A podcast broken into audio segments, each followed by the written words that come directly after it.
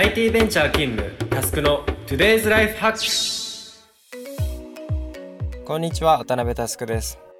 このチャンネルはカオスを整理するビジネスオーガナイザーとして活動する渡辺タスクがビジネスからライフスタイルまでさまざまなテーマを問題提起し人生に役立つ思考法を考えていく番組です。このチャンネルはポッドキャストアプリイヤースタイルの制作で配信しております。今日もよろしくお願いします。今日は、えー、失敗を恐れるすべての人に届けたい回となっています。というわけで早速トークテーマに入っていきましょう。今日のアジェンダはこちら。みんなが知らない失敗の世界。このポッドキャストの随所でそれっぽい話はしてきた気がしますが今回はですね明確に失敗することについてアドレスして考えていきます。手始めに失敗の定義を辞書で確認してみます。コトバンクには物事をやり損なうこと方法や目的を誤っていい結果が得られないことしくじることというふうに書いてあります。僕はですねこの定義を改めて見た時その物事を観察する時間軸の違いだなというふうに思いました。何かを決めてポジションを取る際に、まあ、誰だってうまくいかないことはあると思います。点で見るとやり損なったように見えるかもしれませんが、まあ、より俯瞰して長期的な目線で見ると同じ失敗を今後繰り返す可能性が下がってるというふうにも言えるかと思います。エジソンか誰かの格言の一つにですね次のようなものがあります。私は失敗したことがない。ただ1万通りのうまくいかない方法を発見したのだ。要はこの世の中に鍵括弧付きの失敗というのは存在しないということです。唯一失敗するとしたらそれは人間が諦めた時です。つまり諦めなければ成功しかないということですね。これちょっとあの体育会系の匂いがするかもしれませんがこれはですね人生を生きていく上でとても大事な一面を示唆しているというふうに思います。この精神で会社運営を浸透させている会社を一つ紹介します。ボーダレスジャパンという前にも少し出てきた社会課題に挑む起業家を取りまとめる会社があるんですがこの会社の仕組みがとてもユニークです。ある社会課題に取り組みたいという起業家が現れて一緒にやることが決まった時一番最初にやることは1500万入った通帳をいきなり渡すことだそうです。社長の田口さんによると1500万で1トライ。平均すると大体2トライぐらいで成功と言えるような成果につながるケースが多いそうです。とはいえですね中には3トライやっても4トライやってもうまくいかない人はいかないわけです。そんな中田口さんが全力を注いでいるのはその起業家の炎が消えない限り何度でも失敗させ続けることができる環境づくりに注力していることだそうです。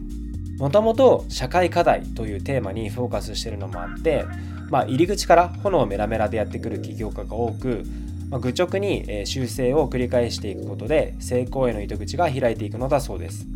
実際にボーダレスホールディングスの配下にはですねすでに40社弱の社会起業家が集まっていてすでにビジネスと呼べるスキームまで成り立たせているというのがすごいですよね。とはいえこういう暑苦しい話は散々聞いてきたという方もいるかもしれないのでここからはですね脳科学的な観点で話をしてみます先に結論から言うと人間の脳は成功よりも失敗を優先してインデックスするようなプログラムになっています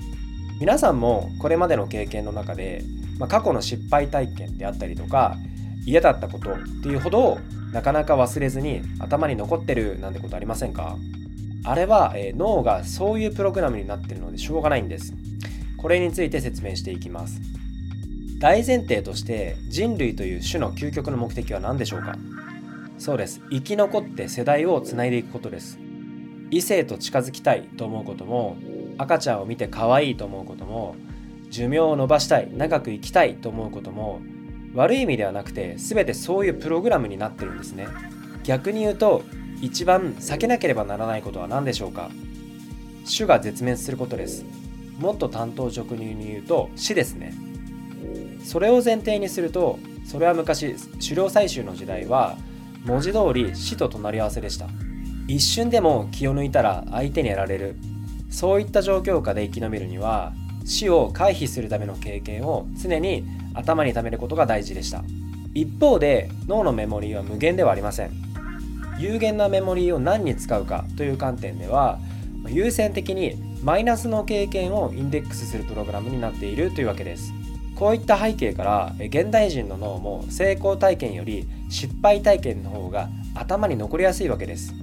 何もやることがない暇な時間ができると不安に感じる人がいることもあるかと思いますがあれも同じ考え方ですね、まあ、少しまとめると要は失敗が怖いと思ったりするのは脳が正常に動いている証拠なので心配無用です。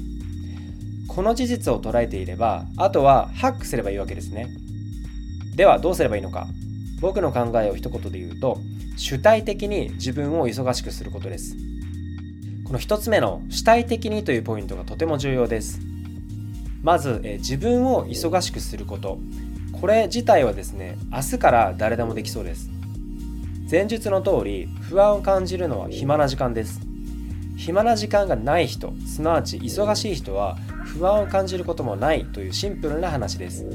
これに主体性が重要な理由を考えてみましょう。極端な話ブラック企業と呼ばれるような労働環境が、えー、すごく激しいところがイメージ近いでしょうか。自分でもやりたくない仕事で心身が疲弊するまで自分を忙しくしてもそれ自体がマイナスの体験になってしまうので全くの逆効果です。キーワードはですね自分が運転席に乗るということです。飛行機でも車でも自分が運転していると酔わない。もしくは酔いにくいけど他人の運転で席に自分が座っているだけだと酔いやすい人っていると思うんですがそれと結構近いことだなというふうに思っています。言わずもがな自分の人生の主人公は自分のみです。僕は常に運転席に座っていられるように心がけています。たまにくじけそうになりますけどね、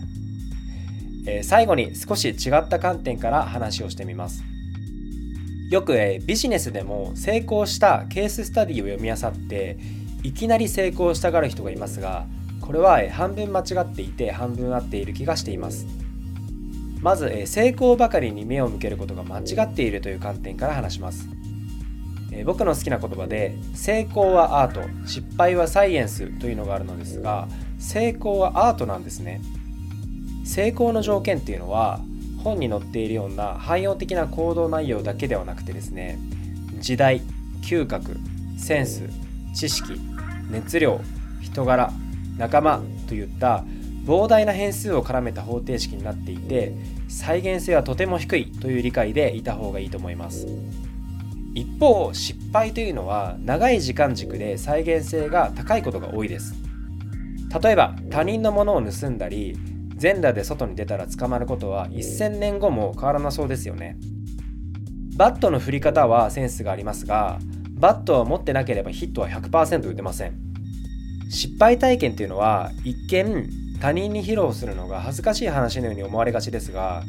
多くの人が通ろうとする道が行き止まりであることを示すのはランダムな失敗ではなくて多くの人を救うというとても価値のある情報なんですね。この観点では失敗体験にとても価値があると思います。一方、えこれにちゃぶ台をひっくり返すようなことを言うと失敗体験自体が過剰評価されている現状もあるかと思います。本質的に人間を成長させるのは成功体験です。そのことを絶対に忘れてはいけません。どうせ失敗してもと腹から後ろ向きなチャレンジは肯定されるべきではありません。失敗はいいものだと免罪符にして何度も無駄な失敗を繰り返してコストだけを蝕むような人がいたらそれは間違ってます。そういったスタートアップも少なからずある気がするので VC や投資する側は目利きがとても大事になってきます。またあの話しながら思ったんですが立場によっても成功失敗の価値が異なる気がしています。例えば医者やキャッチャーは成功デフォルト型ですよね。彼らは減点方式の世界にさらされていて、患者の病気は治して当たり前。ピッチャーのボールは前に落として当たり前です。この人たちは失敗確率を下げるために一つの失敗から多くを学ぶ必要があります。一方で起業家やバッターは失敗デフォルト型というふうに言えそうです。彼らは加点方式の世界にさらされていて死死類類のスタートアップ世界で IPO する。たまにヒットやホームランを打てば評価される。この人たちは多くの失敗を見ることも大切なんですが実はですね成功確率を上げるために一つの成功から多くを学ぶ必要があるのかもしれません。皆さんはどう思いますか？ぜひ皆さんの意見も聞いてみたいです。いかがでしたでしょうか、えー、今日の内容をまとめると失敗体験から学ぶことはとても大事な一方で本質的には成功体験こそが人を成長させるので両方と真摯に向き合う。また両方からバランスよく学ぶリテラシーが大事ということです。失敗体験を過小評価してもダメ。過剰評価してもダメという曖昧な結末になってしまい申し訳ないです。とはいええ少しでも皆様の人生を良くするきっかけになっていれば幸いです。今日のテーマは以上です。気に入った方は Spotify の方はフォロー。Apple Podcast の方はサブスクリプションに登録をお願いします。また、え周りの方へお勧めしていただけると嬉しくて震えます。もしこのエピソードを聞いて私はこう思うなどのご意見などがあれば SNS でお気軽に DM いただけるととっても嬉しいです。皆様のご意見も熱烈お待ちしております。また iOS アプリイヤースタイルをインストールすると他のイヤースタイルオリジナルコンテンツも聞けます。是非 App Store で検索してみてください。というわけで今日はここまでです。バイバイ。